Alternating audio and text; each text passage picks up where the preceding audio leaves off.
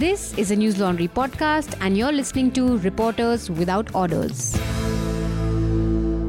Order order Newslaundry के podcast reporter without orders में आपका स्वागत है। मैं हूँ आपका होस्ट बसंत कुमार।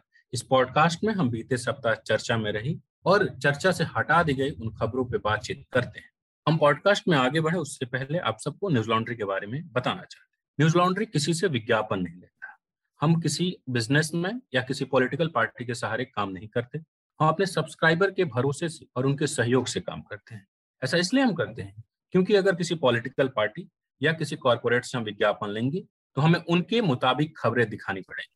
और अगर हम आपसे, आपके सहयोग से काम करेंगे तो हम आपके लिए और आपके मतलब की खबरें आप तक पहुंचाएँगे। इसलिए न्यूज़ लॉन्ड्री को सब्सक्राइब करें और गर्व से कहें, मेरे खर्च पर आज़ाद है खबरें। आज हमारे साथ इस पॉडकास्ट में बातचीत करने के लिए मौजूद हैं दो स्वतंत्र पत्रकार मनदीप पूनिया और रणविजय सिंह। आप दोनों का न्यूज़ लॉन्ड्री में बहुत बहुत स्वागत है। शुक्रिया बसंत जी। शुक्रिया बसंत। मनदीप कैरवा न्यूज़ लॉन्ड्री जनपद समेत अलग अलग वेबसाइट के लिए लगातार काम कर रहे हैं। वहीं रणविजय सिंह उत्तर प्रदेश से ट्वेंट इंडिया स्पेंड और डाउन टू अर्थ के लिए लगातार लिख रहे हैं। आज की जो हमारी बातचीत होगी वो दो हिस्सों में होगी। पहला किसान आंदोलन और दूसरा गाँव में कोरोना की स्थिति क्या है? किसान आंदोलन को छह महीने हो गए। ये छह महीने दिल्ली में किसानों को आए हुए हो गए। किसान आंदोलन उससे पहले से चल रहा है और जहाँ तक मेरी जानकारी है, सितंबर से चल रहा है। मनदीप किसान आंदोलन को शुरू से ही कवर कर रहे हैं। जब किसान पंजाब और हरियाणा से दिल्ली के लिए चले थे, तब भी मनदीप उनके साथ थे। मनदीप, इन छह महीने में आपने क्या देखा? क्योंकि हमें याद है कि जब किसान सिंघू बॉर्डर पर पहुँचे तो उन्होंने कहा था कि हम छह महीने की तैयारी के साथ आए हैं। और सरकार की असफलता कहें या क्या परिस्थितियों की असफलता कहें किसानों को यहाँ छह महीने हो गए। तो इन छह महीने में आपने क्या देखा? किसान आंदोलन को किस तरीके से बदलते हुए किस तरीके से इन छह महीने आपने क्या अनुभव किया? ये मैं जानना चाह रहा था। देखिए आपने सही कहा कि जब किसान दिल्ली आए थे तो 26 नवंबर को तो उन्होंने स्टेटमेंट दिया था कि हम छह महीने का राशन लेकर आए। तो उस समय हमें लग रहा था कि ये तो ज़्यादा थोड़ा सा आ, मतलब कहने की बात है छह महीने थोड़ी ना किसान आंदोलन चलेगा। ना पत्रकारों को इस बात का वो था खुद किसान नेता भी बोल बोल रहे थे कि उनको लग रहा था कि दो से ढाई महीने चलेगा 26 जनवरी या 30 जनवरी तक खत्म हो जाएगा ऐसा उनका अनुमान था। लेकिन परिस्थितियाँ ऐसी रही कि और या फिर सरकार की नाकामी कहिए कि अब छह महीने होने को है किसान आंदोलन। मैं, मैंने जो देखा मैं इस आंदोलन की अभी तक कुछ प्राप्तियाँ गिनवाने से शुरुआत करना चाहूँगा। सबसे पहले तो मैं मानता हूँ कि कोई भी आंदोलन है, वो डेमोक्रेसी के स्कूल है। उसमें लोग, जो नई पीढ़ी है, वो तैयार होती है, लोग सीखते हैं, बातचीत करते हैं, बैठते हैं, साथ खाते पीते हैं और वो लगातार बात करते हैं कि इस समय जो मौजूदा व्यवस्था उसमें क्या क्या दिक्कतें हैं और उनकी क्या समस्याएँ हैं, उनके समाधान क्या हो सकते हैं, उन सबके ऊपर बात होती है, किसान कोई भी आंदोलन हो उसमें। तो ये डेमोक्रेसी का स्कूल ही चल रहा है। हरियाणा और पंजाब के जो युवा हैं उनकी अगली पीढ़ी तैयार हो रही है किसान आंदोलनों की। युवा सीख रहे हैं कि कैसे आंदोलन किया जाना चाहिए क्या क्या उनके मुद्दे होंगे, वो सारा मामला है। दूसरा, जो एक एक टैग भी लग गया था हरियाणा और पंजाब के युवा के ऊपर कि वो तो नशेड़ी है, वो तो बेकार है, वो तो कुछ नहीं कर सकता है। उस टैग को भी हरियाणा और पंजाब के युवाओं ने ध्वस्त किया है। मैं ये नहीं कह रहा हूँ कि नशा हरियाणा और पंजाब से बिल्कुल खत्म हो गया है, लेकिन मैं ये कह रहा हूँ कि जो टैग था, जैसे पंजाब के युवा को उड़ता पंजाब कह के बुलाया जाता था हरियाणा के युवा को, के ऊपर भी वो टैग लग गया था तो टैग हटा है। बल्कि 26 नवंबर को आप देखें तो जो बैरिगेड तोड़ने का काम किया, वो हरियाणा और पंजाब के युवाओं ने ही काम किया। और पंजाब और हरियाणा के युवाओं ने सेवा, जो सर्विस जिसको बोलते हैं हम, सेवा सेवा भाव बहुत ज़बरदस्त दिखाया है। लंगर खिलाने से लेकर लंगर बनाने तक वो सारा कुछ दिखाया है। मैं ये कहूँगा कि देखो, वैसे तो कास्टिज्म पूरा है ही, हरियाणा और पंजाब और पूरी दक्षिण एशिया में ही कास्टिज्म है, जातिवाद है। मैं ये नहीं कहूँगा कि इस आंदोलन की वजह से जा, जातिवाद बिल्कुल खत्म हो गया लेकिन उसकी कुछ दरारें कम हुई हैं। उसका एक उदाहरण ये है कि मैं देखता हूँ कि बहुत सारे तंबुओं में बहुत सारे लंगरों में दलित और जो किसान समुदाय के लोग हैं किसान जातियों के जो लोग हैं वो एक साथ खाना बना रहे होते हैं एक ही तवे पर रोटियाँ सेक रहे होते हैं और एक ही साथ बैठकर खा रहे होते हैं। तो वो एक बड़ा बदलाव है और वो जो जो गाँव में मौजूद है, छुआछूत और दलित जाति के नीचे लोग नीचे बैठेंगे और उच्ची जातियों के लोग ऊपर बैठेंगे, वो सब भी यहाँ पर नहीं देखने को मिला। तो ये एक मुझे अच्छी बात लगी कि इस आंदोलन में बहुत सारी दरारें कम हुई और एक दरार हरियाणा और पंजाब के बीच में भी थी, सभी को पता है, एस के इशू पे, पानी के इशू पे दोनों प्रदेश लड़ते रहते थे, वो दरार कम हुई है। हिंदू, मुस्लिम और जो सिख एकता है, वो सभी धर्मों की जो एकता है, वो भी हमें देखने को मिली है। तो ये कुछ ऐसी प्राप्तियाँ जो किसान आंदोलन में मैं देख रहा हूँ। अगर हम बात करें कि किसानों ने क्या क्या दिक्कतें, समस्याएँ झेली तो सबसे पहले है राज्य का दमन। राज्य का दमन को आप ऐसे लीजिए कि दिल्ली पुलिस ने सैकड़ों किसानों की गिरफ्तारियाँ की, हरियाणा पुलिस ने सैकड़ों किसानों के ऊपर केस दर्ज किए, उत्तर प्रदेश में किसानों के साथ जो हुआ, आप सभी को पता ही है। तो ये जो राज्य का दमन चक्र जो चला, किसानों के आंदोलन को कुचलने का, उसमें चाहे जो सरकार के जो मंत्री थे बड़े बड़े उन्होंने किसानों को बदनाम करने की कोशिश की हो या फिर जो भ्रम फैलाने की कोशिश की गई हो किसानों के खिलाफ, वो एक है। और दूसरा जो गिरफ्तारियाँ हुई और उसके अलावा किसानों के ऊपर लाठीचार्ज हुआ, आँसू गैस के गोले छोड़े गए, बहुत सारे किसान चोटिल भी हुए। 16 मई को ही, अभी पिछले दिनों 16 मई को हिसार में जिस तरीके से बुज़ुर्ग किसानों के ऊपर और महिला किसानों के ऊपर जो लाठीचार्ज हुआ, वो एक बड़ा सा वो है। दूसरी बात ये है कि इस आंदोलन में महिलाओं का रोल बहुत इंपॉर्टेंट मुझे देखने को मिला। मतलब मैंने देखा कि संघर्ष के मैदान में महिलाएँ ज़्यादा अच्छे से लड़ती हैं और वो बिल्कुल भी पीछे नहीं हटती हैं। और वो बिल्कुल स्टेट के जो रिप्रेशन होता है उसको जवाब देती हैं, उसी की भाषा में भी जवाब देती हैं। मैंने ये ये पहली बार देखा। महिलाएँ ट्रैक्टर चलाती हैं, ये गाँव में आपको बहुत आम दिख जाता है, लेकिन महिलाएँ पहली कतार में किसी आंदोलन को लीड कर रही हैं और लड़ रही हैं, ये मैंने इस आंदोलन में देखा है। और हालाँकि मैं इसको ये नहीं कहूँगा कि भाई बहुत वुमेन एम्पावरमेंट हो गया, क्योंकि हमने देखा कि जो पर्दा प्रथा है हरियाणा में, वो तो है ही। तो उससे तो छुटकारा नहीं मिल गया है। लेकिन महिलाएँ पहली बार मैं देख रहा हूँ कि स्टेज संचालित कर रही हैं अपने मुद्दे रख रही हैं। आप किसी भी महिला से बात करके देखे आंदोलन में वो इतनी बेबाकी से सारे मुद्दों पर बात रख, बात कर रही है। ऐसा मतलब ग्रामीण महिलाओं के बारे में मैं देखता था कि ऐसा एक राय थी कि उनको तो उनके तो वोट पुरुष डालते हैं, उनको तो राजनीतिक समझ ही नहीं होती। लेकिन इस आंदोलन से मैंने देखा कि महिलाओं की राजनीतिक समझ, मैं बहुत सारे इश्यूज़ पे बसंत शायद आपने भी कवर किया हो, हमने कवर की महिलाओं को, महिला किसानों से बातचीत की तो लगा कि उनको तो वाकई में राजनीतिक समझ है। और वो एक भ्रम भी टूटा है, और महिलाओं को पहली कतार में किसी संघर्ष को लड़ते हुए हमने देखा ग्रामीण महिलाओं को। मनदीप ये तो रहे मतलब इस आंदोलन के दूसरे असर या दूसरे प्रभाव। लेकिन जिस आ, मकसद से और जिस का, आन, कानून को लेकर ये आंदोलन शुरू हुआ उस पर आ, मुझे लगता है कि जनवरी के बाद से 26 जनवरी को जो कुछ भी हुआ लाल किले पे और दिल्ली में उसके बाद से सरकार से कोई बातचीत नहीं हो रही है। मई आ गया लगभग पाँच महीने हो गए। देखिए हम किसी सफ़र पे निकलते हैं और हमारी मंजिल हम चलते जाते हैं चलते जाते हैं और मंजिल दूर नज़र आती है तो हम थक जाते हैं। आपको लगता है कि किसान अब थक गए हैं? क्योंकि मैं कल एक रिपोर्ट देख रहा था एनडीटीवी पर उसमें कहा जा रहा था कि आ, किसानों की संख्या में कमी आई है सिंघो बॉर्डर पे। तो आपको लग रहा है कि किसानों में एक तरीके की थकावट है? क्योंकि उनको लग रहा है कि सरकार सुन ही नहीं रही है। हम लोग यहाँ बैठे हुए हैं गर्मी गुजर गई ठंडी गुजर गई बरसात और सड़क पे पड़े हुए हैं उनके पास अपना अच्छा घर है। देखिए बसंत इसमें मेरी एक राय ये एक जो नैरेटिव है पूरा जो अप्रैल के महीने में और मई के महीने में चला कि किसानों की संख्या कम हो गई है। तो बेसिकली रिपोर्टर्स को ये भी समझना चाहिए कि ये हार्वेस्टिंग सीज़न भी था हरियाणा और पंजाब का। हरियाणा और पंजाब ने अपनी कणक यानी कि गेहूँ की कटाई की है, ठीक है, उसको मंडी में डाला है और उसके, जो फ़सल का जो बेचने का जो पूरा प्रोसेस है, उसके अलावा पशुओं के लिए चारा जो गेहूँ की कटाई के बाद बनता है, उसको ढोने का, उसको संभाल कर रखने का, वो सारा प्रोसेस चलता रहता है। तो उस प्रोसेस में लोग व्यस्त थे। उसके बाद आप देखें तो अभी कुछ दिन पहले ही हरियाणा के कई जिलों से बहुत बड़े बड़े जत्थे सिंगू बॉर्डर पर पहुँच रहे हैं।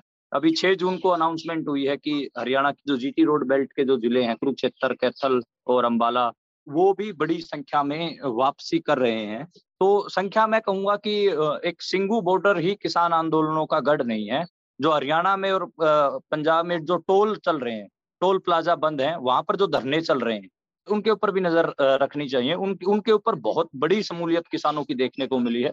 खासकर महिला किसान बहुत ज़्यादा उन टोल प्लाजाओं पे जाती हैं और अपने डिस्कशन और वो करती हैं। ज़िले लेवल पर जो घेराबंदी है अगर आप देखें हरियाणा में तो आज दो सरकारें चल रही हैं। मैं ये बिल्कुल पूरे होशोहवास में कह रहा हूँ कि हरियाणा में आज दो सरकारें चल रही हैं। एक किसानों की सरकार चल रही है रिपब्लिक ऑफ़ फार्मर्स और एक चल रही है जो हरियाणा सरकार है, बीजेपी की, जो मनोहर लाल खट्टर के नेतृत्व में जो सरकार चल रही है।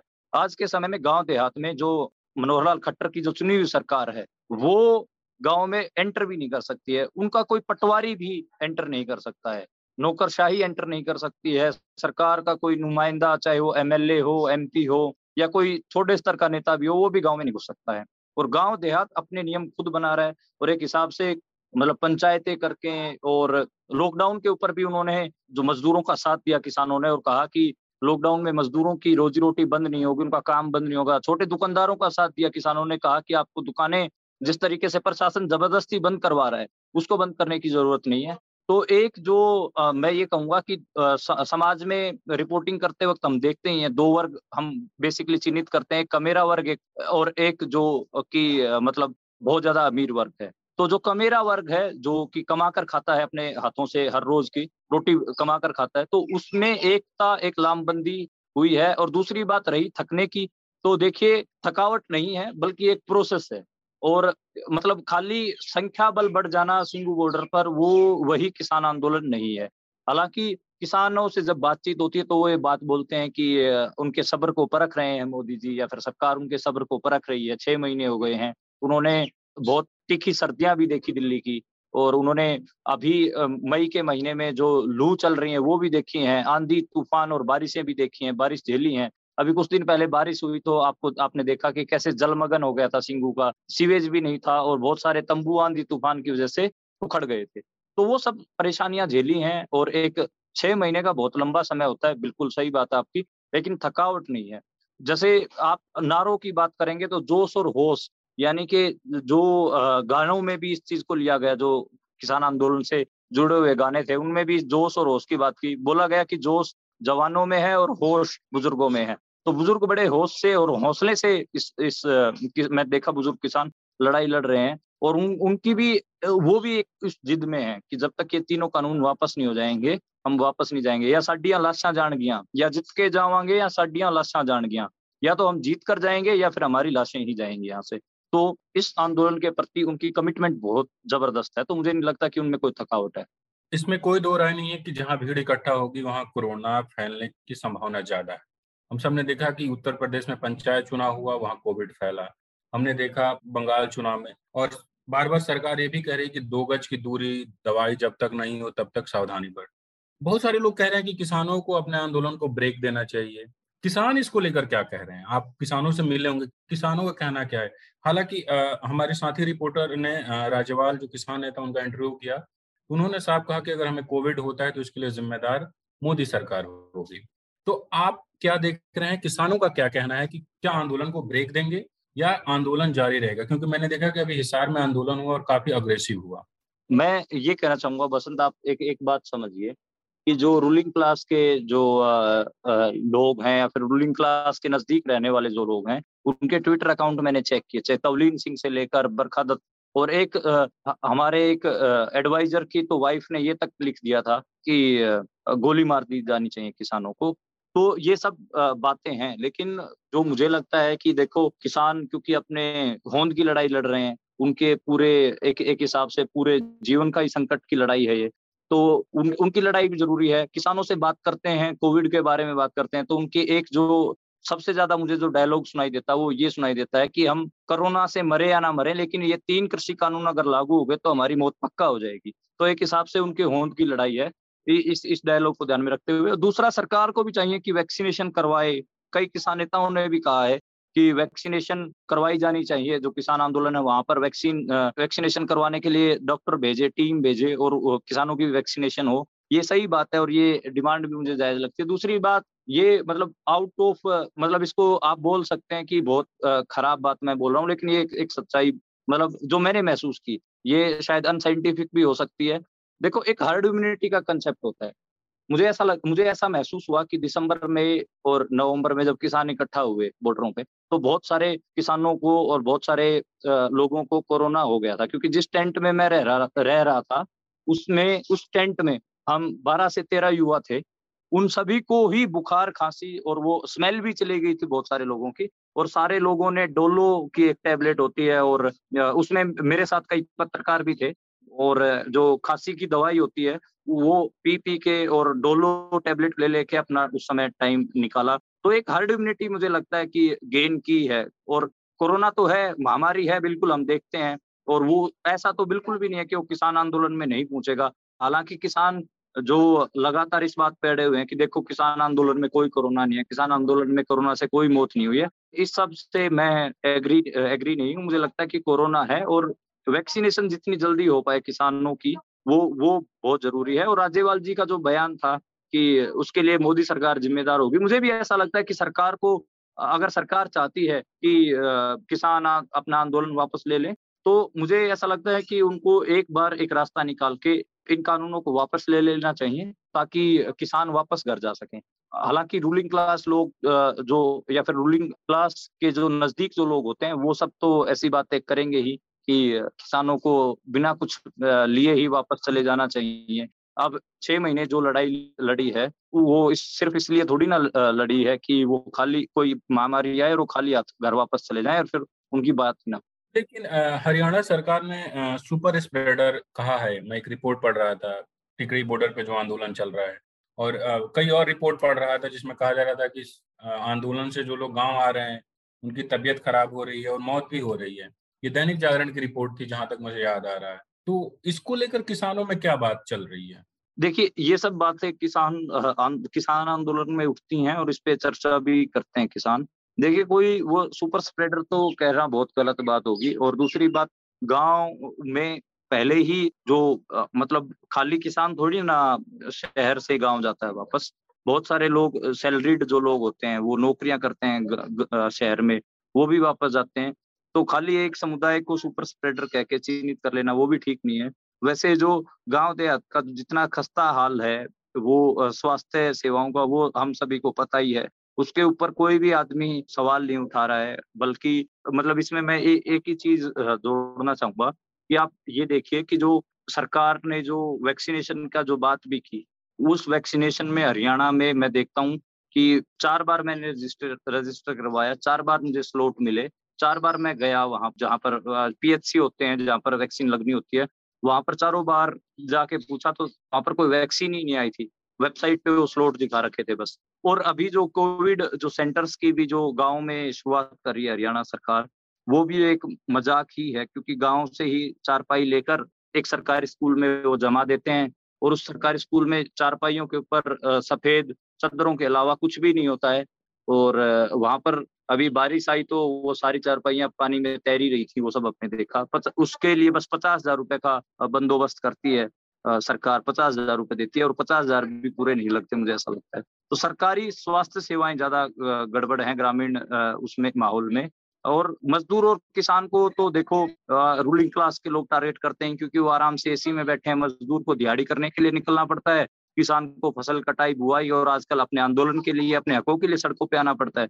तो ये हमेशा से टारगेट रहे हैं। पिछले साल भी आपने देखा जो प्रवासी मजदूर गाँव में वापस लौटे तो उनको भी सुपर स्प्रेडर कह के बहुत सारे रूलिंग क्लास के लोगों ने और रूलिंग क्लास के नज़दीक रहने वाले लोगों ने ट्वीट किया था। अरन विजय आप कुछ सवाल पूछना चाहते हैं मनदीप से? हाँ जी मैं मेरा सवाल है मनदीप जी नमस्कार। सवाल मेरा ये है कि जैसे करीब करीब छह महीने का वक्त गुजर चुका है पूरा इसमें। तो हम जब ये देखते हैं जैसा अभी बसंत जी ने कहा कि एक हताशा जो है वो हावी होती है किसी पे भी कोई भी अगर व्यक्ति इतना लंबा समय का सफ़र तय करेगा तो।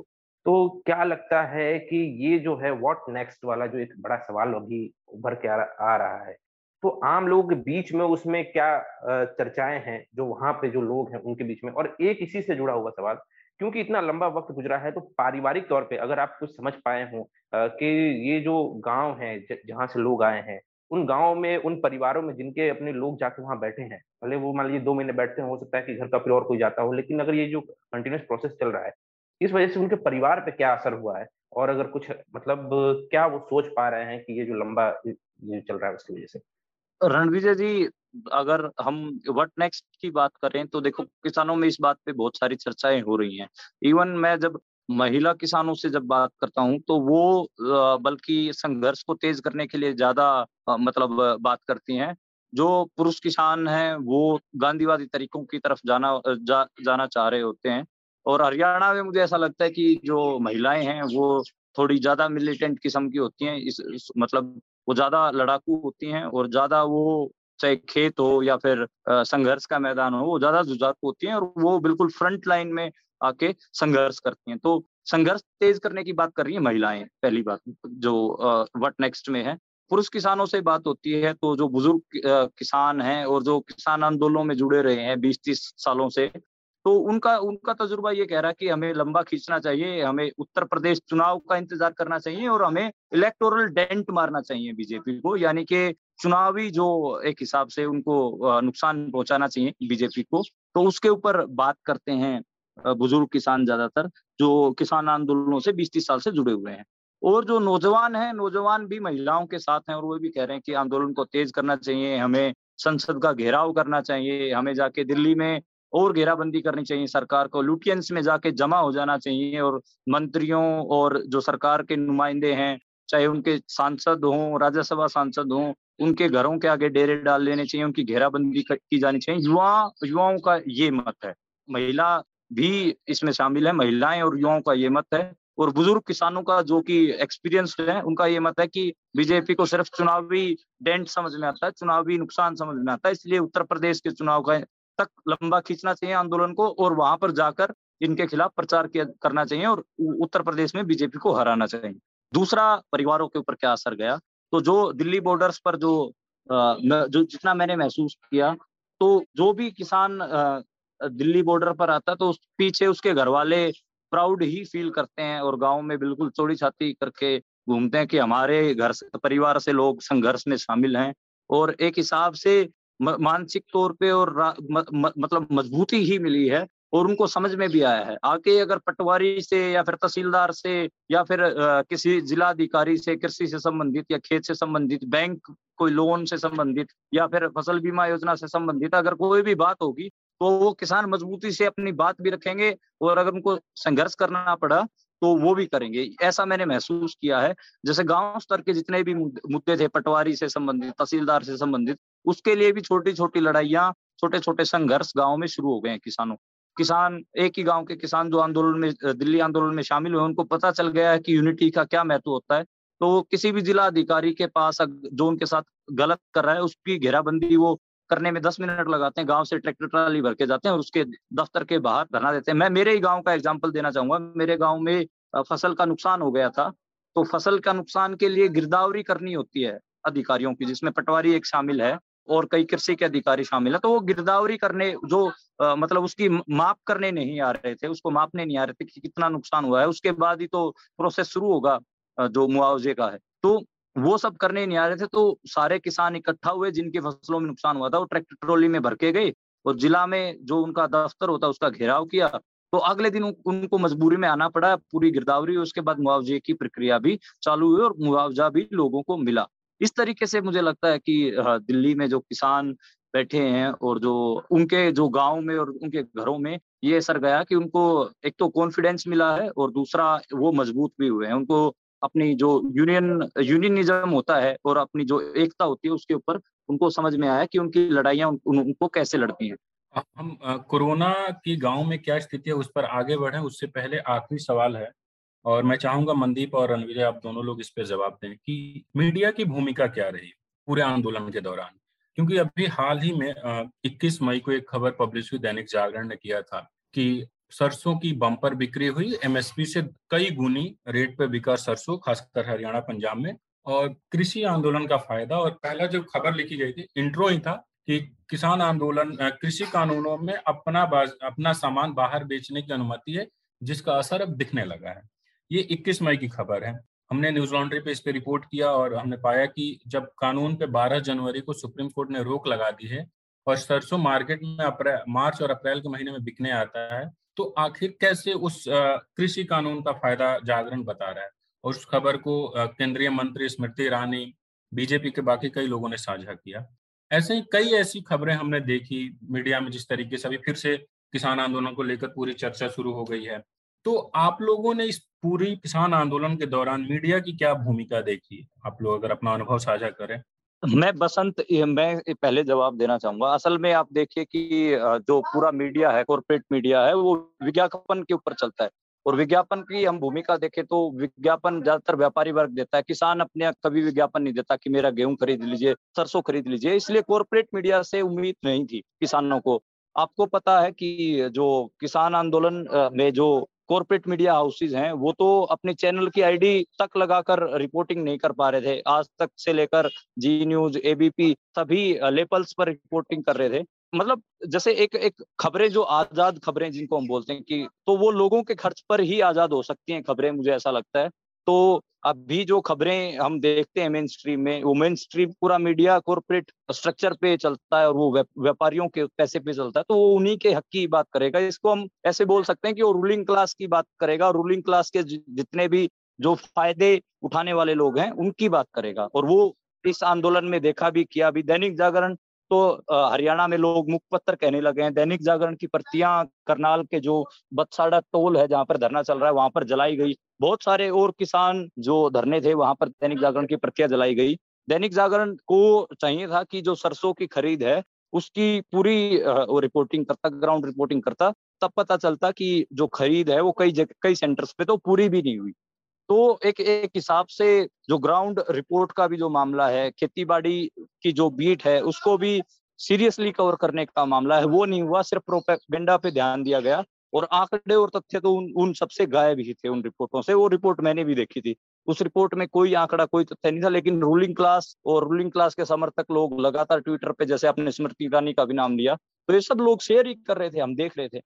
तो मुझे तो ऐसा लगता है कि दो तरीके के मीडिया अभी इस आंदोलन में चिन्हित हुए हैं। किसानों ने जिनको चिन्हित किया है, एक वो जिनकी खबरें आज़ाद हैं, और वो ज़्यादातर वो लोग हैं जिनकी खबरें आज़ाद हैं लोगों के खर्च पर। दूसरे वो जिनकी खबरें व्यापारी वर्ग के पैसे से चलती हैं तो वो व्यापारी वर्ग या रूलिंग क्लास लोगों के ही समर्थक हैं, जिनको सरकार से ऐड मिलती है और व्यापारियों से ऐड मिलती है। सरकार का एक बहुत बड़ा हिस्सा अखबारों को मतलब एडवर्टीजमेंट का, जो अखबारों का एडवर्टीजमेंट है, उसका बहुत बड़ा हिस्सा सरकार, सरकारी विज्ञापन से आता है। और दूसरा कॉर्पोरेट जो विज्ञापन होता है, जो व्यापारी वर्ग देता है, उसके विज्ञापन से आता है। उसमें एक परसेंट भी किसानों का विज्ञापन नहीं होता। किसान या मजदूर का भी विज्ञापन नहीं देता अखबार में। मजदूर का भी ये ये नहीं लिखेगा कि मुझे दिहाड़ी के लिए मुझसे संपर्क करें, या फिर किसान कभी नहीं लिखेगा कि ऐसे ऐसे गेहूँ खरीदने के लिए मुझसे संपर्क करें। तो सारा कॉर्पोरेट मीडिया में खेल विज्ञापन का है। बस ये दो जो मीडिया चिन्हित हुए हैं तो जिनकी आज़ाद खबरें जिनको कहा जा रहा है जिनको इंडिपेंडेंट मीडिया कहा जा रहा है उसने बहुत अच्छे से कवर किया आंदोलन को बहुत सेंसिटिविटी से कवर किया और जो कॉर्पोरेट मीडिया है उसने तो कभी खालिस्तानी कभी आतंकवादी कभी कृषि कानूनों के फ़ायदे गिनाए हैं कभी किसानों को बदनाम किया है कभी सरकार जो सरकार के मंत्री हैं उनको बहुत ज़्यादा स्पेस दिया किसानों किसानों को बिल्कुल ही ब्लैकआउट किया है ये सब चलता रहा है। मैं इनकी बात से बिल्कुल वो रखता हूँ कि हाँ जो इन्होंने बात कही, जो भी पॉइंट है कि दो तरह के मीडिया का जो रोल रहा है अलग अलग तो वो तो हम देखते ही आ रहे हैं और समझते आ रहे हैं कि कैसे एक जो विंग है वो लगातार सरकारों के पक्ष में खबरें करता है और उस हिसाब से चीज़ों को दिखाने का, उस हिसाब से नैरेटिव सेट करने का अपना काम करता रहता है। वहीं एक एक जो धड़ा है वो जो सही चीज़ें होती हैं, जो ग्राउंड पे हो रही होती हैं, वो दिखाने की करता है। जैसे कि मुझे ख्याल आ रहा है बसंत आफी की एक रिपोर्ट जिसमें आपने ये बताया कि दैनिक जागरण कैसे उसको विज्ञापन मिले और जो तमाम उसके वजह से तो अब जिसको इतने भारी विज्ञापन अगर मिल रहे हैं तो वो क्या लिखेगा, ये हम आप जान रहे हैं और किसकी बात करेगा, ये हम आप जान रहे हैं। खैर इसमें मैं थोड़ा सा एक, जैसे पॉजिटिविटी की बात होती है तो मैं थोड़ा सा एक पॉजिटिविटी की मैं बात कर होता हूँ कि एक जो दूसरा वर्ग था मीडिया का, उसको काफ़ी बल मिला है इस आंदोलन से, जो कि बहुत एक अच्छी बात है। कि लोगों का ध्यान उस ओर गया है कि अगर हमें सही खबरें देखनी है, सही चीज़ें देखनी है, और इसमें तमाम लोग हैं जो कि स्वतंत्र पत्रकारिता करते हैं, वो भी शामिल हैं, जो ऐसे वैकल्पिक मीडिया हैं, चाहे वो न्यूज़ लॉन्ड्री हो, वायर हो, या फिर जो तमाम इस तरह की जो खबरें हम चलाते हुए हम देखते हैं कि जो आंदोलन कवर कर रहे हैं ग्राउंड से कवर कर रहे हैं। उनकी ओर ध्यान गया है। जैसा मनदीप ने बताया कि बहुत से चैनल थे उनकी तो आईडी की वजह से उनको घुसने दिया जाता है। तो कम से कम इनका एक्सेस था, यानी कि भरोसा बढ़ा है लोगों के बीच में, आम लोगों के बीच में। गाँव तक इनकी पहुँच, इनकी रीच जो है, वो बड़ी है। तो ये एक अच्छा मतलब जो है, मामला हुआ है। दूसरा एक मीडिया क्या ये जो जो वैकल्पिक मीडिया की वजह से या फिर जो स्वतंत्र पत्रकारिता जैसे मंदीप जी कर रहे हैं और जो तमाम साथी वहाँ पर रह के पत्रकारिता कर रहे हैं, उनकी वजह से जो किसानों के मुद्दे हैं वो आम लोगों तक बहुत बेहतर तरीके से पहुँच पाए हैं, ये वहाँ के मीडिया ने करके दिखाया है। मतलब अच्छी अच्छी बात है, बाकी जो मीडिया एक अपना काम कर रहा है वो तो तमाम पहले से ही करता आ रहा है और उसको उसी बात के लिए अगर विज्ञापन उसी आधार पर मिल रहे हैं तो स्वाभाविक स्वाभाविक से बात है कि वो दिखाएगा वही जो कहा जाएगा जिस हिसाब से उनके उनके जो एजेंडे हैं वो सेट हो पाए। तो आंदोलन जो है, आंदोलन को ऐसे भी देखना चाहिए कि इससे बहुत से नाम उभरे हैं और उनको बल मिला है। तो और खास करके मीडिया के क्षेत्र में। चाहे वो आपके वैकल्पिक मीडिया के जो रीच है, वो बड़ी हो, चाहे वो जो नए नाम हैं, पत्रकारिता जगत में वो जुड़े हों, चाहे हमारे साथी जो लगातार वहाँ से, जैसे मनदीप जी हैं, चाहे और भी आप भी हैं, या फिर जो भी लगातार वहाँ से रिपोर्ट कर रहे हैं, उनकी अपनी एक पहुँच लोगों के बीच में पत्रकार के तौर पर बढ़ी हो।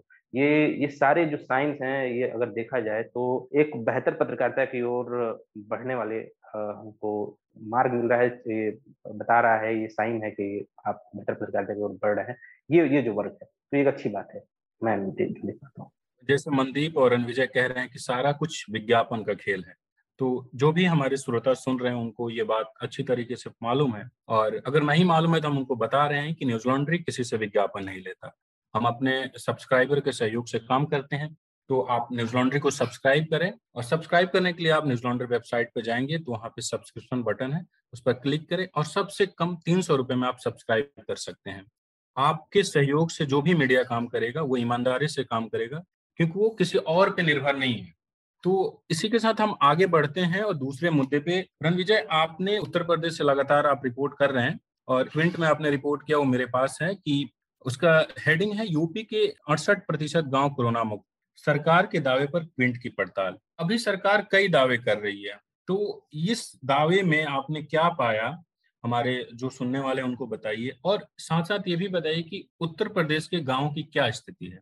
जी 68 परसेंट की जो जहाँ तक बात है, वो इन्होंने ऐसे निकाला कि इनके ग्राउंड पे इनका ऐसा दावा है कि साठ हज़ार निगरानी समिति जो है, वो काम कर रही है पूरे यूपी में।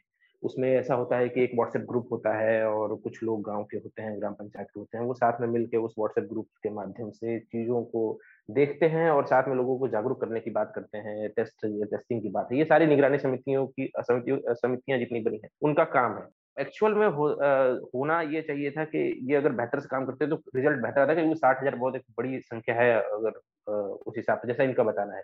लेकिन जो अड़सठ परसेंट का ये जो आंकड़ा है, ये इन्होंने ऐसे निकाला कि इन निगरानी समितियों की ओर से रिपोर्ट आई, कुछ जाँच की अपनी इन्होंने रिपोर्ट जो आंकड़े बताए कि हमने लगभग लगभग इकतीस मार्च से और तेरह मई के बीच में हमने सात लाख ग्रामीण इलाकों में हमने जाँच की है। अभी सात लाख जो जांचें हुई हैं, इसमें से जो हमारा परसेंटेज निकला तो 68 परसेंट जो गाँव है, उसमें हमें कोई भी संक्रमण नहीं मिला है। ये निगरानी समिति जाँच और इन तमाम जो भी इनकी प्रक्रिया है ग्राउंड लेवल पे, उसके माध्यम से इन्होंने बताई।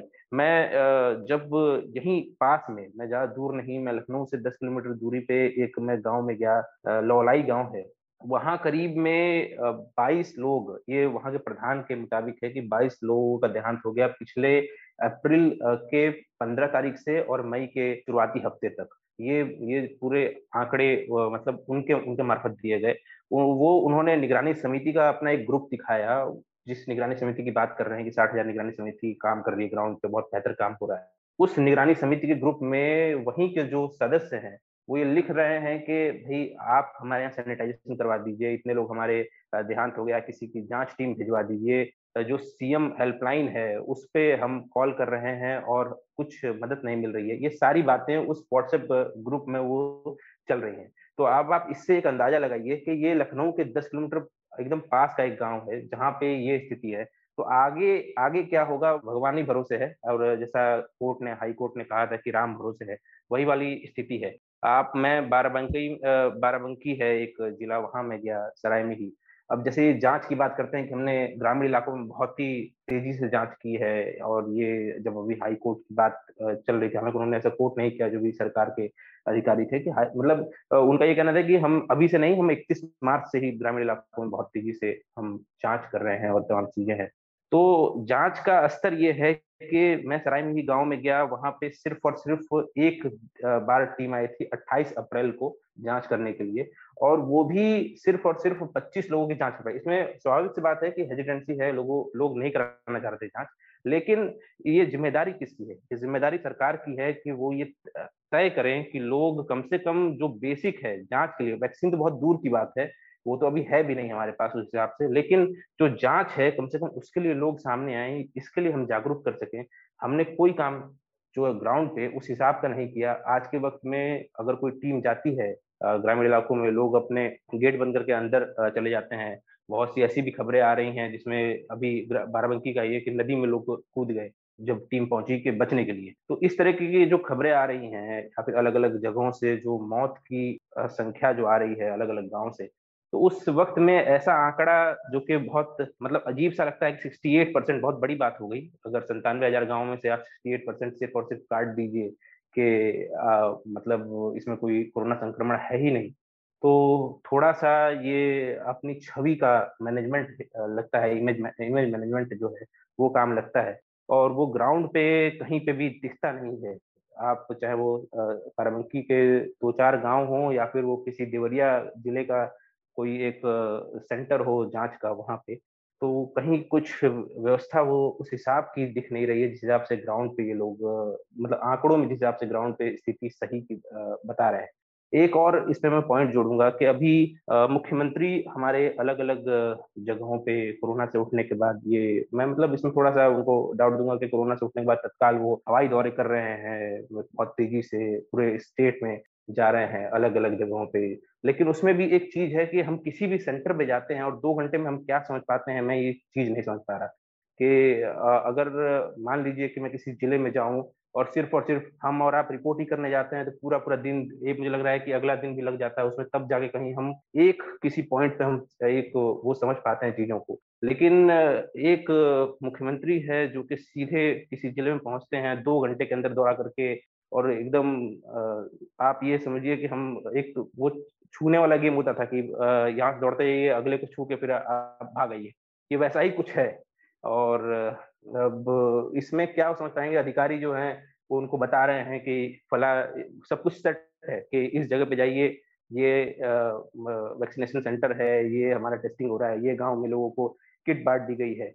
और वो वहाँ, वहीं वहीं जा रहे हैं, वहीं वहीं चीज़ें वो देख रहे हैं, वापस आ जा रहे हैं। इसकी हमें हमें तस्वीर देखने को मिली बांदा में कि पत्रकार चिल्लाते रह गए कि महाराज जी महाराज जी जनता की भी सुनी जाए, लेकिन महाराज जी पलट के नहीं देखे।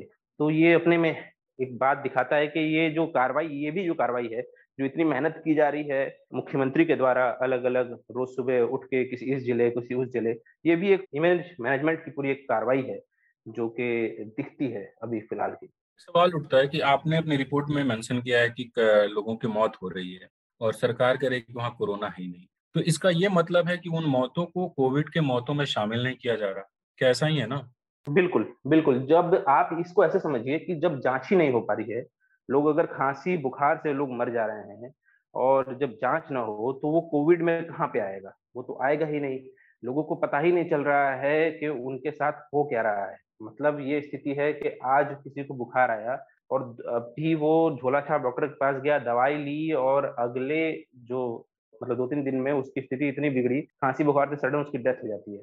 और इसमें ऐसा नहीं है कि बहुत बुज़ुर्ग लोगों की हो रही है, पैंतालीस साल, चालीस साल मुझे नहीं लगता कि कोई बड़ी उम्र है, अभी बहुत उस अगले के पास जीने का वो है। लेकिन ये जो व्यवस्थाएँ नहीं हो पा रही हैं, सरकारी जो तंत्र है, वो जिस हिसाब से कोलैप्स हुआ है, जो सिस्टम की हम बात करते हैं, वो जिस हिसाब से कोलैप्स हुआ है वो दिखता है और जिस वजह से वो अपनी जो है जान गंवा रहे हैं। तो ये ये तो स्थिति है फ़िलहाल में और जब जाँच ही नहीं होगी तो रिपोर्ट नहीं होगी, ये हम आप सभी जानते हैं। तो इसकी एक बात है। हालाँकि जाँच का इन्होंने ये दावा कह रहे हैं कि हम सबसे ज़्यादा जाँच करते हैं, साढ़े तीन लाख अभी कल का इन्होंने दिया डेटा की एक दिन में हमने जाँच कर ली, जिसमें से डेढ़ लाख के करीब में आरटीपीसीआर हम टेस्ट कर रहे हैं। लेकिन गाँव में खड़े होके हम ये पूछते हैं कि आपके यहाँ कितनी जाँच हुई? या फिर हम लखैजा जैसे गाँव में हम जाके खड़े होते हैं बाराबंकी के और वहाँ पूछते हैं कि आपके आप, आपके यहाँ कितनी जाँच हुई? तो जब ये आंकड़े निकलते हैं कि हमारे यहाँ बीस जांचें हुई पूरे महीने भर में तीस जांचें हुई पूरे महीने भर में तो आंकड़े जो हैं वो कहीं ना कहीं लगता है कि गढ़ दिए गए हैं बैठ के के लिख दिए गए हैं। ऐसा महसूस होता है। अब यही यही स्थिति है। सबसे चिंता की बात यह है कि मैं भी अभी ग्राउंड पे था यूपी के कई सात जिलों में हम लोग थे। तो बरेली में गाँव हम पहुँचे, क्यारा गाँव का नाम है। आप गाँव में जैसे एंट्री लेंगे, सामने ही सामुदायिक स्वास्थ्य केंद्र है। गाँव की आबादी पैंतीस सौ है और वहाँ बीस दिनों के अंदर पंचायत चुनाव वहाँ पंद्रह अप्रैल को हुआ था। उसके बाद मौतों का सिलसिला शुरू हुआ तो कम से कम 20 से 25 लोगों की मौत हुई। हम गाँव में कम से कम छह परिवारों से मिले और वहाँ के पूर्व प्रधान से जो लोगों को इलाज कराने ले जाते हैं अस्पताल, उसमें उन्होंने मुझे बताया कि हम कम से कम चार लोगों को तो इलाज कराने ले गए हैं, उनका कोविड का इलाज हो, उसके बाद डेथ हुई है। हमने गाँव में रिपोर्ट करने के बाद जब हम सामुदायिक स्वास्थ्य केंद्र के हेड के यहाँ पहुँचे तो उनका कहना था कि हमारी जो एक सर्वे हुआ था, रणविजय, आपको पता होगा कि पाँच छह दिनों तक तो उत्तर प्रदेश के गाँव में घूम घूम कर पता किया जा रहा था आशा वर्कर्स के द्वारा कि किसको कोविड के सिम्टम है, किसको नहीं है। तो उन्होंने कहा कि हमने इस गाँव में पता किया तो किसी को कोविड है ही नहीं और 22 से 23 मौतें हो चुकी है। तो ये जो बार बार आ रहा है कि मौत के आंकड़े छुपाए जा रहे हैं तो ये तो साफ़ है कि अगर आप उनकी मौत हो जा रही है आप कहें किसी कोविड से नहीं हुई। आज तक पिछले दस, मैंने उस डॉक्टर से सवाल किया कि आपका करियर लगभग आपकी उम्र पचास साल है। आपने कभी ऐसा देखा कि किसी गाँव में हार्ट अटैक से पंद्रह लोग मर गए? सामान्यतः तो ऐसा होता नहीं है ना तो उनका कोई खास जवाब नहीं था। तो क्या उत्तर प्रदेश में मौत के आंकड़े साफ़ साफ़ दिख रहा है कि छुपाए जा रहे हैं? काउंटिंग ही नहीं हो रही है। बिल्कुल है बिल्कुल है। आप इसके लिए आपको मतलब मुख्यमंत्री को ज़्यादा कुछ करना नहीं है। मैं तो ये कहूँगा कि उन्हें सिर्फ़ और सिर्फ़ अपने प्रधानों को सीधे एक लेटर लिख देना है कि आपके यहाँ पे कितने लोगों की मौत हुई विगत अप्रैल से और मई के बीच में। जो आंकड़े होंगे वो साफ़ हो जाएँगे। आप अपने आंकड़े रख लीजिए जो आपके अधिकारी, जो यूपी सरकार के अधिकारी जो सामने रख रहे हैं और आप अपने आंकड़े वहाँ पे रख दीजिए। या फिर तो आपको साफ़ क्लियर हो जाएगी स्थिति कि प्रदेश में क्या स्थिति है। आंकड़े वहीं आपको पता चल जाएँगे और ये खुद मैं कह रहा हूँ कि ये मुख्यमंत्री स्वयं करें। क्योंकि अगर वो इधर उधर घूम रहे हैं, इधर तमाम जगह जा रहे हैं तो अगर एक नियत दिख रही है तो इसको इसको करें और इससे जो आंकड़े होंगे, वो साफ़ साफ़ उनको बटे हुए नज़र आएँगे कि कितने कम रिपोर्ट किए जा रहे हैं और कितनी हमारी ज़्यादा मौतें हो रही हैं। मैं नहीं कहता कि सारी की सारी मौतें कोरोना है, जब आपने जाँच ही नहीं की, हमारे सरकार ने जाँच ही नहीं की तो हम ये कैसे कह सकें कि ये कोरोना है, लेकिन कहीं ना कहीं ये एक पीरियड चल रहा है और उस बीच में अगर आम लोग जो कि स्वस्थ हैं पूरी तरह से और खांसी बुखार जैसे छोटे चीज़ जो कि एक एक गोली से ठीक हो सकती है, उससे अगर मर रहे हैं तो ये अपने में बहुत बड़ा चिंता का विषय है। और इस पे तो कम से कम ख्याल करना ही चाहिए। इस तरह जब अंडर रिपोर्टिंग होगी या फिर हम, अब हमने जैसे देखा, ये तो बड़ा दुखांत है कि हमने लाशों पे से चादरें खींचते हुए लोगों को देख लिया। अब अगर इस तरह से हम चीज़ों को छिपाने का काम करेंगे और अंडर रिपोर्टिंग करेंगे तो उससे कुछ होने वाला नहीं है, कुछ जाने वाला नहीं है। हमारे पास सामने तीसरी लहर खड़ी हुई है और उसमें जो आपने भी रिपोर्ट किया होगा और हमने भी रिपोर्ट किया जब गाँव में पहुँचते हैं और जब इस बारे में सोचते हैं तो बड़ा ही भयावह दृश्य देखने को मिलता है, जो जहन में मतलब उकर जाता है। तो अगर अंडर रिपोर्टिंग हो रही है, ये तो एकदम स्वाभाविक सी बात है और अगर ये जारी रही तो ये बहुत घातक साबित होगी आने वाले दिनों में और ये पता नहीं ये कितना जल्दी आ जाए, हो सकता है कि इसी लहर के साथ में तीसरी लहर हमारी जुड़ जाए। तो कुछ कह नहीं सकते हैं। बस ये बात है कि रिपोर्ट जो है कृपया इसको बहुत बेहतर किया जाए और जिस तरह से डब्ल्यू एच ओ के ओर से भी कहा गया कि आप ये सिर्फ़ इसी स्टेट को नहीं, ये पूरे देश को कहा गया अलग अलग और देशों को कहा गया कि रिपोर्टिंग कम की जा रही है। रिपोर्टिंग बेहतर करनी चाहिए, जिससे कि चीज़ें जो है, मामले जो है, वो, जो छिपे ना रहें स्थिति जो है कोरोना की वो साफ़ हो तो तब जाके हम कहीं व्यवस्था मतलब देख पाएँगे। नहीं तो आप, आपने एक डॉक्टर की बात कही, मैं भी आपको एक डॉक्टर की बात बताता हूँ। इसमें चूँकि गाँव की बात हो रही है, एक झोला छाप डॉक्टर है, मैं उसे स्थापित नहीं कर रहा कि ऐसी प्रैक्टिस चलनी चाहिए, नहीं चलनी चाहिए उस पर मैं नहीं जा रहा। लेकिन एक झोला छाप डॉक्टर से मैंने बात की देवरिया में और उसकी उसने जो जानकारी दी, वो ये दी कि वो करीब करीब पैंतीस साल से ये काम कर रहा है।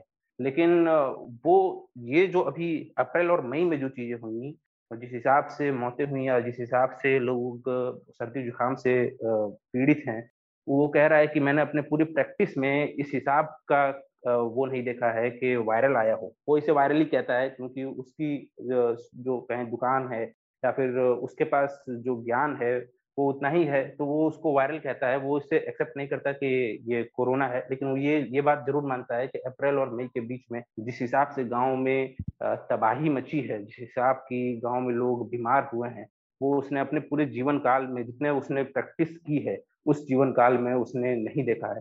तो अपने में ये एक सवालिया निशान है कि ये एक व्यक्ति जो कि ग्राउंड पे काम कर रहा है, वो वो बता रहा है जो कि पेशेंट्स को डील कर रहा है इस कोरोना के हो सकता है कि इसमें संभावित कोरोना के पेशेंट भी हों, जिनकी जाँच ही नहीं होता उनको डील कर रहा है और वो ये चीज़ बता रहा है।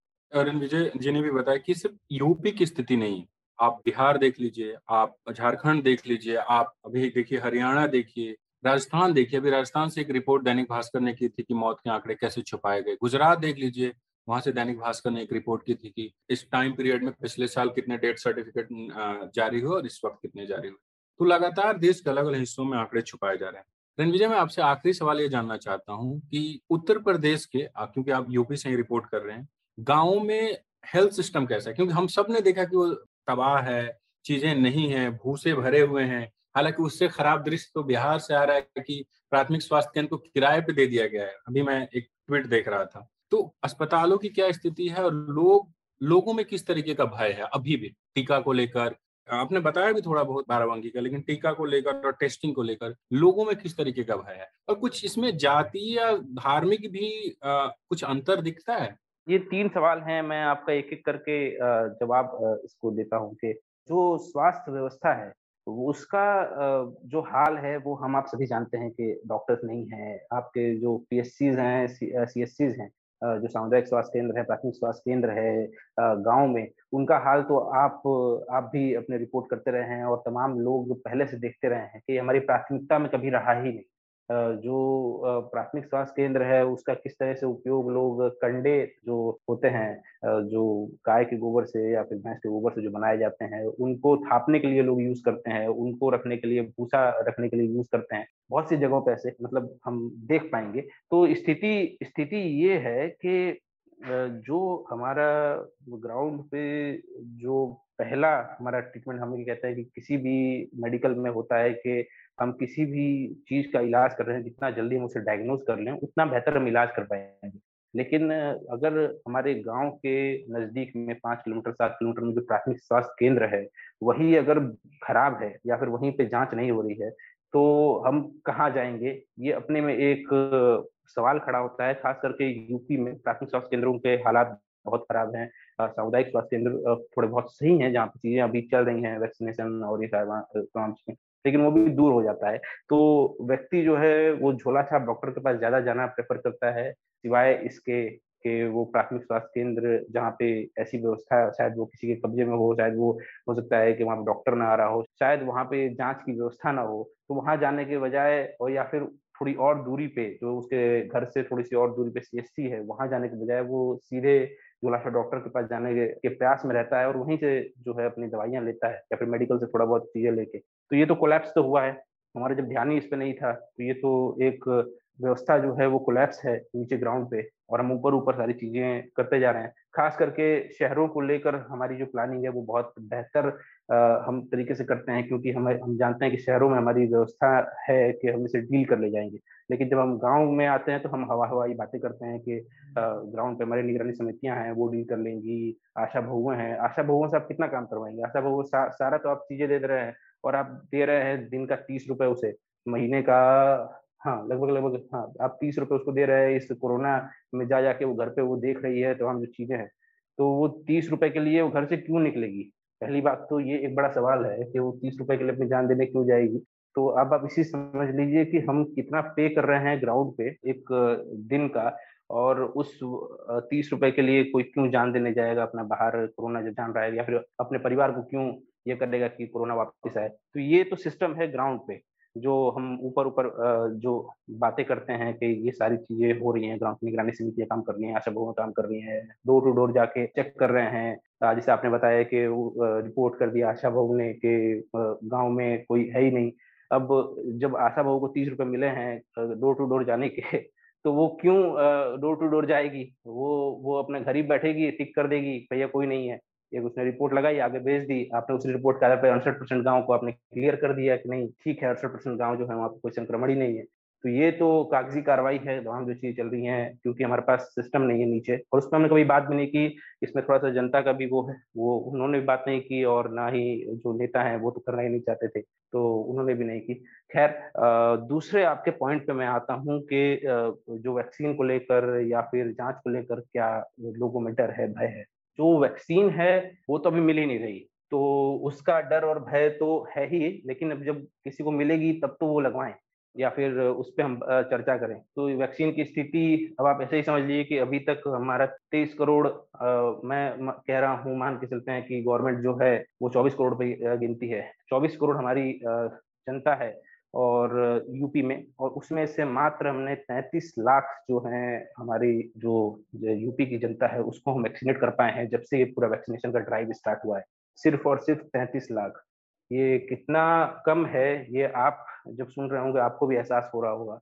और ये ये स्थिति है वैक्सीनेशन की हमारे यहाँ पे। हमने ग्लोबल टेंडर निकाला और सबसे पहले निकाला, उसका बड़ा डंका बजा। तमाम जो अखबार जो आपने कहे कि विज्ञापन लेते हैं, उन्होंने छापा कि ग्लोबल टेंडर निकाल दिया गया। ये अब विदेशी कंपनियाँ आ जाएँगी वैक्सीन लेके, वैक्सीन की चार करोड़ वैक्सीन हमारे आ जाएँगे। आज के वक्त में ये हुआ कि ग्लोबल टेंडर की जो बिडिंग ओपन होने वाली थी, उसका डेट बढ़ा दिया गया। इस महीने के, जो मई का महीना है, इसके आखिर में वो बिड खुलेगी। अब आप ये समझिए कि ग्लोबल टेंडर की अब तमाम मुख्यमंत्री कह ही रहे हैं, हमारे यहाँ चूँकि कह, कहा नहीं जा सकता है क्योंकि केंद्र में भी वही सरकार है, राज्य में भी वही सरकार है तो स्थिति यह है कि टेंडर की जो बिडिंग की जो डेट थी वो आगे बढ़ा दी गई। कम, कई कंपनियाँ तो भाग ही नहीं ले पाई क्योंकि उनका कुछ टेम्परेचर का इश्यू था, जो टेम्परेचर होता है शायद इन्होंने माइनस टू माइनस वन रखा था यहाँ के लिए तो वहाँ पे माइनस ट्वेंटी ऐसे करके कुछ टेम्परेचर का इशू था वो इन्होंने बढ़ाया, फिर उस बिल्डिंग आगे बढ़ाई है। अब देखते हैं कि ये ग्लोबल जो टेंडर निकला है, इसमें कितना आता है? जो चार करोड़ वैक्सीन की बात है, उसमें से कितने कंपनियाँ इसमें सामने आती हैं? और सरकार को उम्मीद है कि सामने आएँगी, लेकिन अभी देखना होगा कि कितने आती हैं, जब ये टेंडर खुलेगा तभी समझ में आएगा।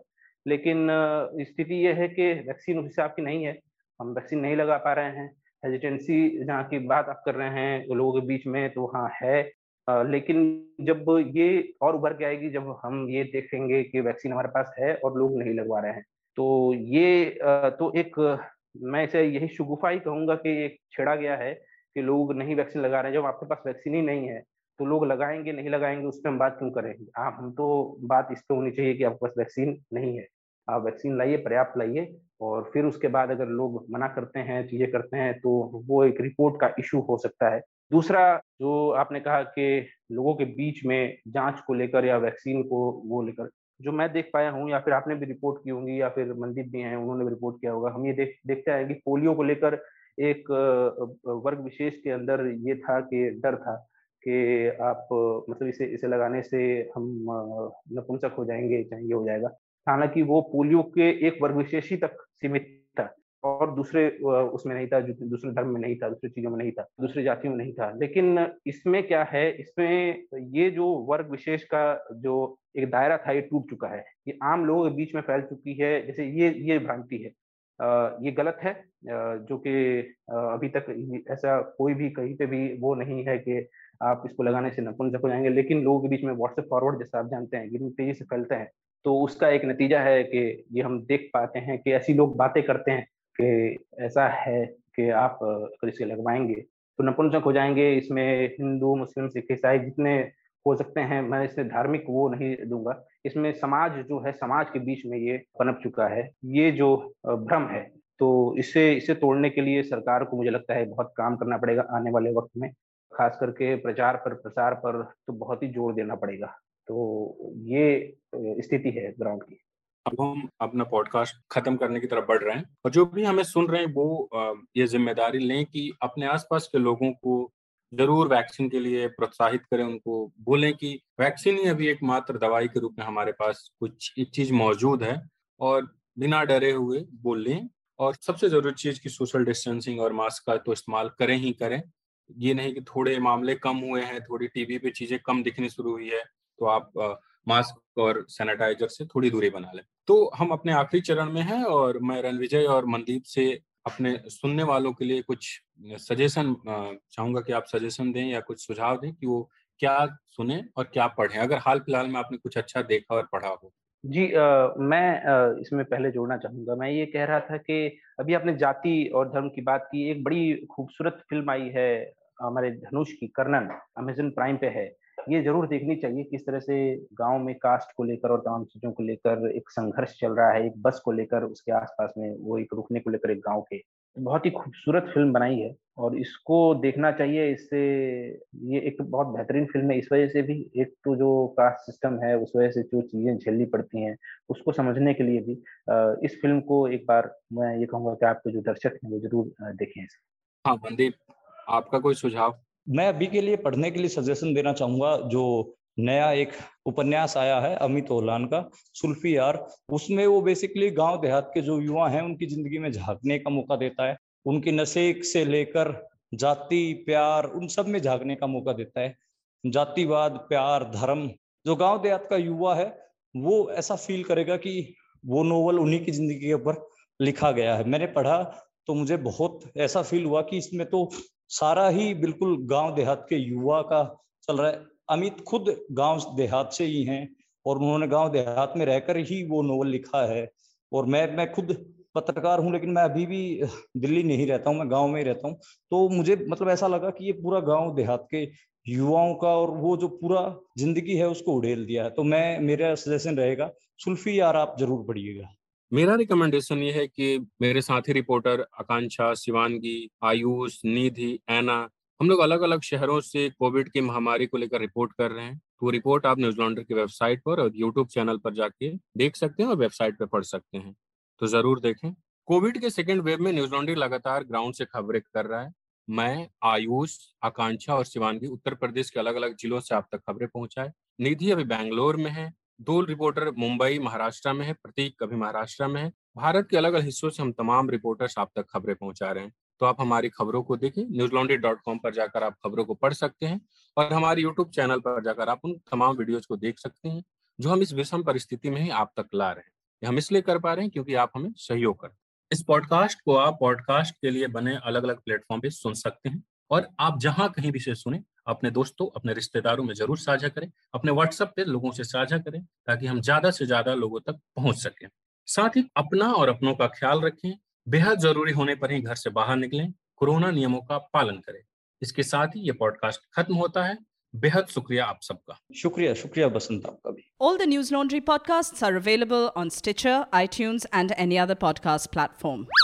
Please subscribe to News Laundry. Help us keep news independent. Catch all our podcasts on news, pop culture, current affairs, and sport, visit newslaundry.com. Follow us on Facebook, Twitter, and Instagram, and subscribe to our YouTube channel.